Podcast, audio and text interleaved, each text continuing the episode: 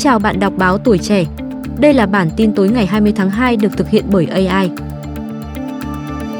Liên quan đến vấn đề luôn có đông đảo người dân quan tâm, đo nồng độ cồn, Bộ Y tế đang lấy ý kiến chuyên gia, đơn vị y tế. Người dân đề nghị cần phải có quy định rõ ràng về nồng độ cồn tự nhiên khi ăn những loại trái cây chín có lên men. Lãnh đạo Cục Quản lý Khám chữa bệnh Bộ Y tế cũng đưa quan điểm cá nhân cần quy định hài hòa, phù hợp thực tế. Bác sĩ Nguyễn Huy Hoàng, Trung tâm oxy cao áp Việt Nga, Bộ Quốc phòng cho rằng khi xác định ngưỡng cho phép ở mức thấp, vượt quá ngưỡng mới xử phạt tài xế lái xe khi uống rượu bia cần xây dựng tiêu chuẩn tham khảo quy định của các nước khác trên thế giới.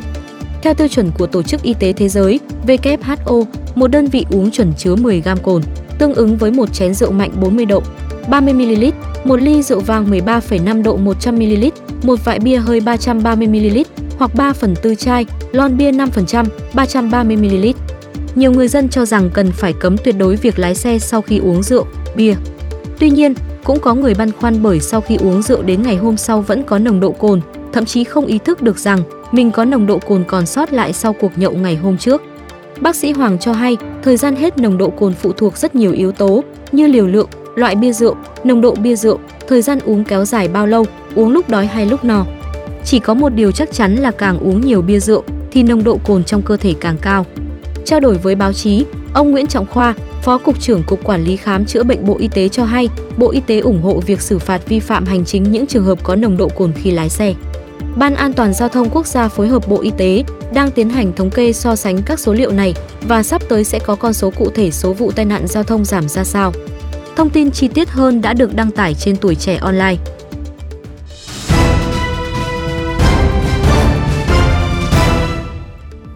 Ngày 20 tháng 2, thông tin từ Cục Cảnh sát Giao thông cho hay, đơn vị chức năng tỉnh Đắk Nông đã lập biên bản xử lý đối với tài xế xe khách vượt ẩu trên đường Hồ Chí Minh. Trước đó, khoảng 10 giờ ngày 16 tháng 2, xe khách do tài xế tên N 48 tuổi cầm lái hướng ra Nghĩa, Đắk Minh.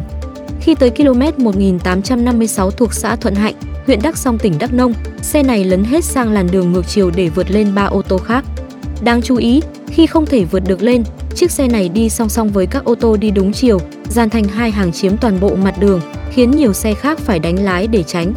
Nam tài xế N đã bị lập biên bản xử phạt về hành vi vượt xe tại đoạn đường có biển báo hiệu có nội dung cấm vượt. Đồng thời, tại cơ quan công an, tài xế này đã ký cam kết không tái phạm.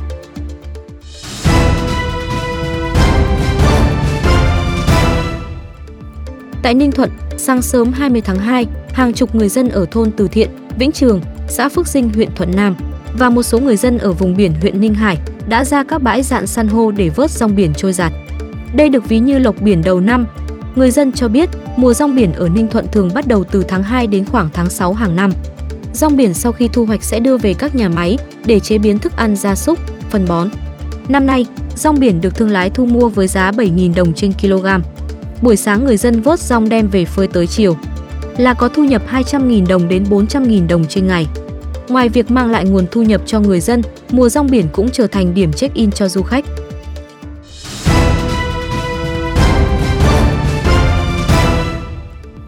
Tại Đà Lạt, do ảnh hưởng của thời tiết, hoa mai anh đào năm nay nở muộn hơn so với mọi năm.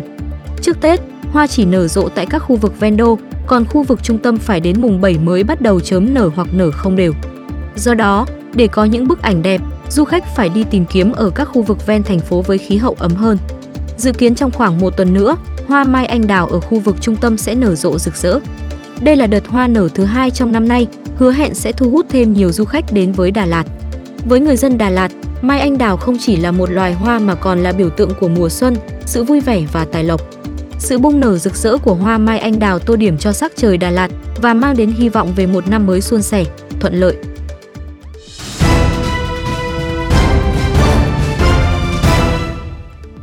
Liên quan vụ sát hại cô gái 21 tuổi vào ngày mùng 7 Tết ở Hà Nội, cơ quan cảnh sát điều tra công an thành phố Hà Nội khởi tố nghi phạm Hoàng Minh Hào để điều tra về tội giết người và cướp tài sản. Bị can Hào là kẻ sát hại cô gái 21 tuổi, trú quận Nam Từ Liêm, thành phố Hà Nội. Trước đó, Công an thành phố Hà Nội tiếp nhận tin báo của gia đình nạn nhân về việc con gái đi khỏi nhà từ chiều 16 tháng 2. Khi đi cô gái này mặc áo sơ mi trắng, chân váy màu xám, chạy xe máy Vision màu đỏ. Tiếp nhận thông tin, Công an thành phố Hà Nội đã phát thông báo tìm người.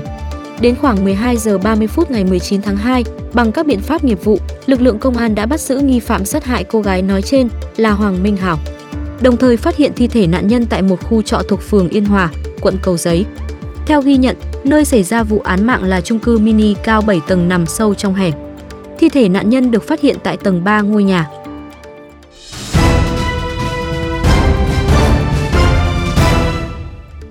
Ngày 20 tháng 2, cơ quan cảnh sát điều tra công an tỉnh Vĩnh Long cho biết vừa tống đạt quyết định khởi tố vụ án, khởi tố bị can và ra lệnh bắt tạm giam 4 tháng đối với ông Nguyễn Văn Cường 50 tuổi, ngụ xã Hòa Ninh, huyện Long Hồ để điều tra về hành vi giết người. Nạn nhân chính là vợ của ông Cường. Trước đó, con trai ông Cường nghe tiếng kêu của mẹ từ phía sau bếp nên xuống xem thì phát hiện bà nằm bất động dưới nền gạch, trên cổ có vết đứt sâu, máu chảy ra nhiều. Con trai ông Cường nhờ hàng xóm qua phụ giúp đưa mẹ đi cấp cứu. Vì thấy nạn nhân đã tử vong nên mọi người đã trình báo công an. Từ kết quả giám định cũng như điều tra truy xét, lực lượng công an xác định ông Cường là hung thủ gây án nên tiến hành bắt giữ.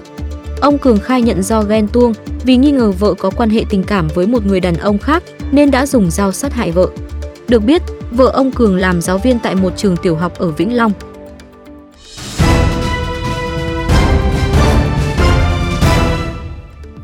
Ngày 19 tháng 2, mạng xã hội lan truyền đoạn clip ghi lại cảnh hai thanh niên điều khiển xe máy lạng lách đánh võng trước một xe ô tô đang tham gia giao thông trên quốc lộ 1, đoạn qua địa phận xã An Mỹ và xã An Chấn huyện Tuy An tỉnh Phú Yên, khiến nhiều người bức xúc.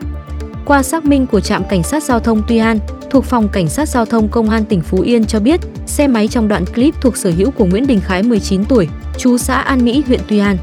Tuy nhiên, anh trai của Khái là Nguyễn Văn Kha 29 tuổi đã lấy xe máy chở theo Kiều Văn Việt 31 tuổi, chú xã An Mỹ, đánh võng, lạng lách trên quốc lộ 1 gây cản trở giao thông. Khái hoàn toàn không biết việc này. Lãnh đạo trạm cảnh sát giao thông Tuy An đã tiến hành lập biên bản, tạm giữ phương tiện trên. Đồng thời, phối hợp công an xã An Mỹ mời hai nam thanh niên trên xe máy trong đoạn clip đến làm việc. Tuy nhiên, hai thanh niên này không đến làm việc và đã rời khỏi địa phương đang cư trú. Hiện gia đình đang vận động hai thanh niên trên sớm đến cơ quan công an làm việc.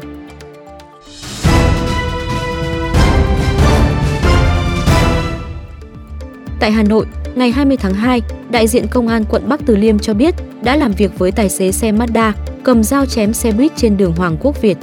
Tại cơ quan công an, tài xế này khai nhận hành vi của mình.